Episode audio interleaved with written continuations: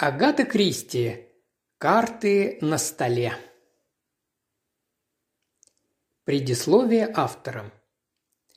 Широко распространено мнение, что детектив похож на большие скачки. Стартуют красивые лошади и жакеи. Платите и попытайте счастье. Фаворит в детективе, как принято считать, полная противоположность фавориту на ипподроме – Иными словами, он похож скорее на абсолютного аутсайдера. Определите из числа участников наименее вероятного преступника, и в девяти случаях из десяти не ошибетесь. Поскольку я не хочу, чтобы мой уважаемый читатель в негодовании отшвырнул эту книжку, предпочитаю предупредить заранее, что она совсем иного рода. Здесь лишь четыре участника состязания, и каждый при соответствующих обстоятельствах мог бы совершить преступление. Закономерно возникает некоторое недоумение.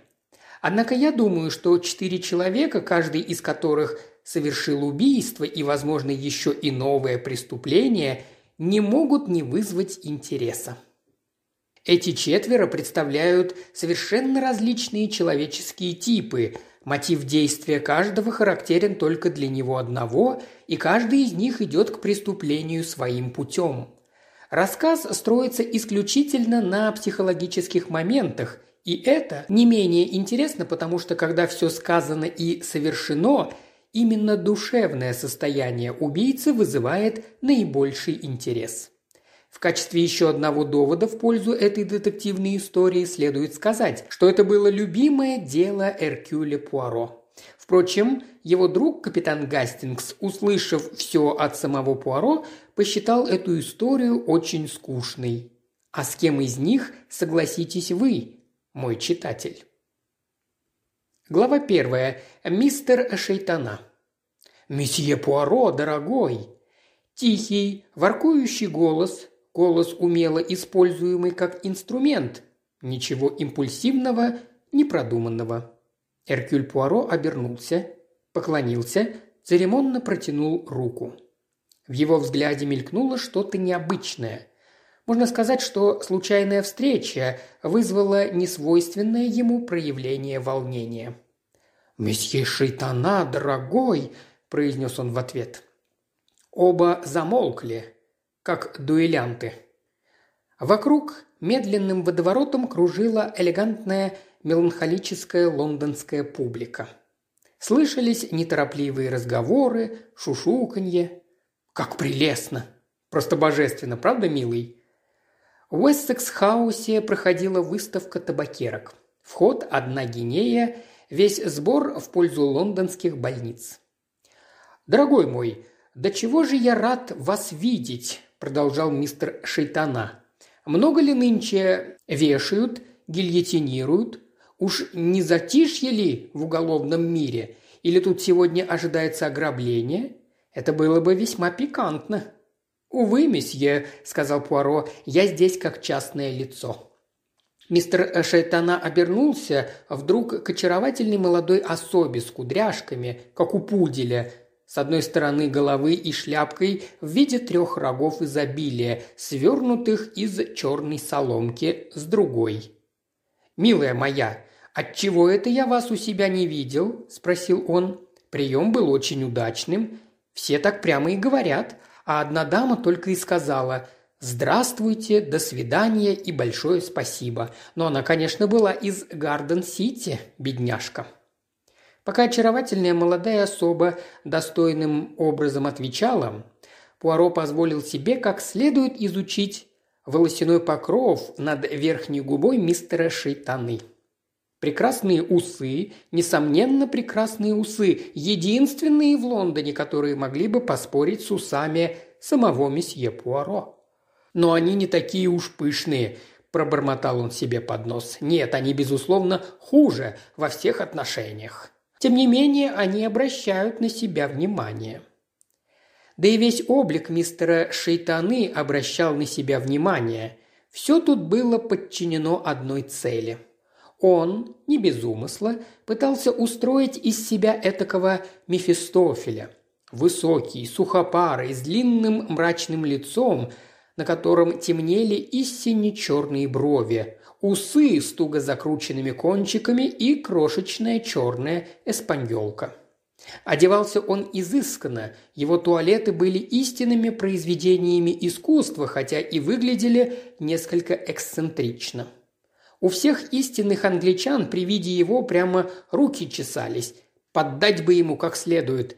И не сговариваясь, они повторяли с точностью до слова одну фразу «Вот вам чертов дага, шейтана!» Жены, сестры, тетки, матери и даже бабушки истинных англичан говорили, варьируя выражения в зависимости от возраста, примерно так. «Знаю, дорогая, разумеется, он ужасен, но до чего богат, какие замечательные приемы и жуткий, жуткий насмешник». Кем был мистер Шейтана?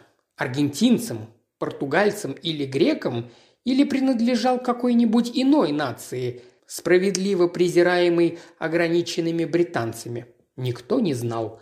Но три факта были совершенно очевидны. Он безбедно проживал себе на роскошный парк Лейн. Он давал замечательные приемы, большие приемы, приемы для узкого круга, жуткие приемы, престижные приемы и определенно сомнительные приемы. Он был человеком, которого чуть ли не побаивались. Почему, вряд ли это можно было объяснить словами. Было такое ощущение, что он знает обо всех несколько больше, чем нужно. А кроме того, его шутки были порою весьма экстравагантны, так что лучше было не рисковать, оставить мистера Шейтану в покое. Сегодня Шейтана решил позабавиться над маленьким человечком – Эркюлем Пуаро. «Так значит, даже полицейским полагается отдыхать», – заметил он.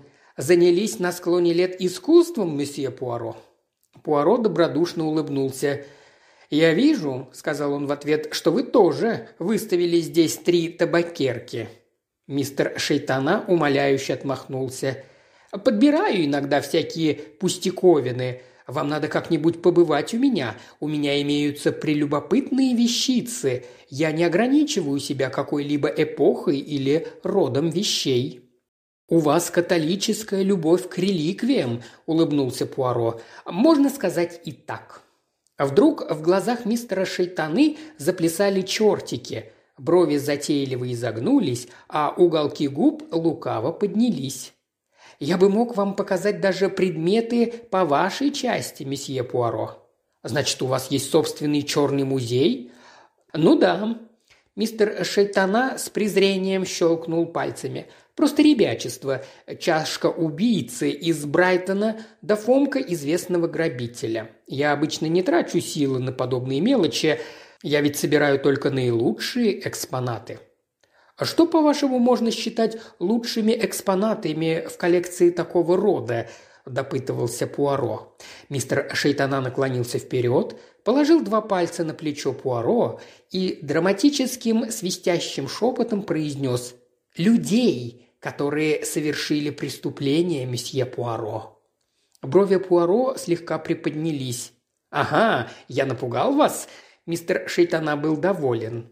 «Дорогой мой дорогуша, мы с вами смотрим на такие вещи с полярных точек зрения.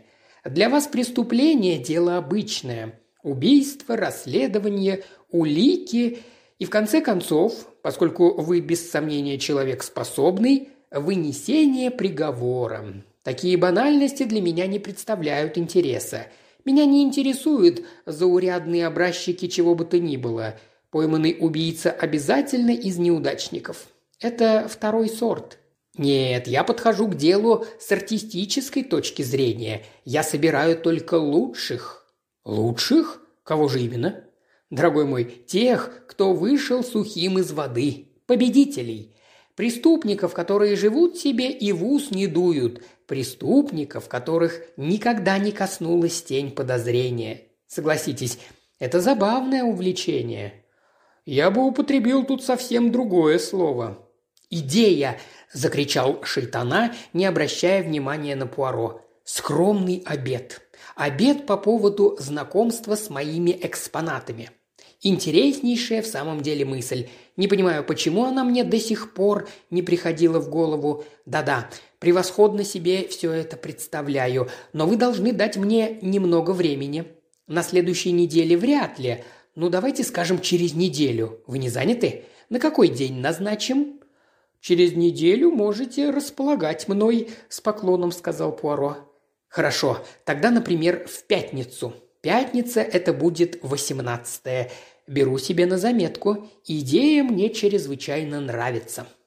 «Не могу с такой же уверенностью сказать, что это очень нравится мне», – медленно произнес Пуаро. «Нет-нет, я признателен вам за любезное приглашение. Дело не в этом. Понимаю, – перебил его шейтана. «Это шокирует вас, не соответствует вашим добропорядочным буржуазным представлениям. Дорогой мой, пора бы вам преодолеть ограниченность полицейского мышления.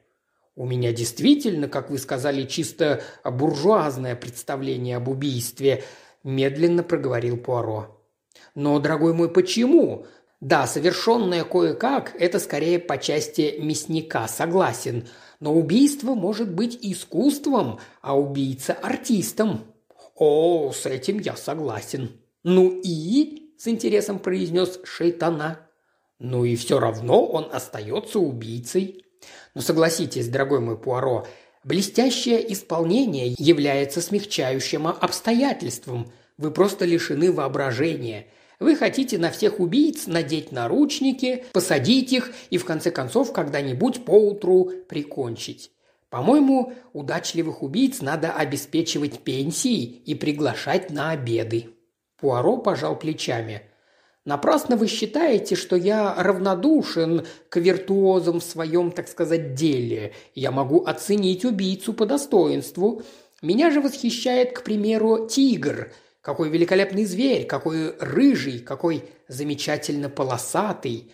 Но я восхищаюсь им только когда он в клетке. В клетку я не зайду. Если этого не потребуют, конечно, мои обязанности. Видите ли, мистер Шейтана, тигр может прыгнуть и...»